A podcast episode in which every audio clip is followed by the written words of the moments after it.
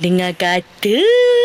Ini mengenai duet Datuk Sri Siti Nurhaliza dan Aina Abdul ahad lepas eh. Di pentas akhir Big Stage 2022 mencuri tumpuan ramai hingga menjadi topik bualan di media sosial. Memang wow sangat persembahan tu. Namun ada juga yang membandingkan kualiti nyanyian Siti dan juga Aina terutamanya berkaitan tone atau nada suara. Mungkin Tok T boleh komen sikit Tok T? Saya more tu lagu relax lah sekarang kan yang semampunya dan sedap didengar. So uh, saya rearrange balik dia punya susunan lagu mengikut kesesuaian dan kemampuan saya uh, lebih tenang dan relax lah. Sedap je Cik Pia dengar Tok T nyanyi lagu semalam. Berkali-kali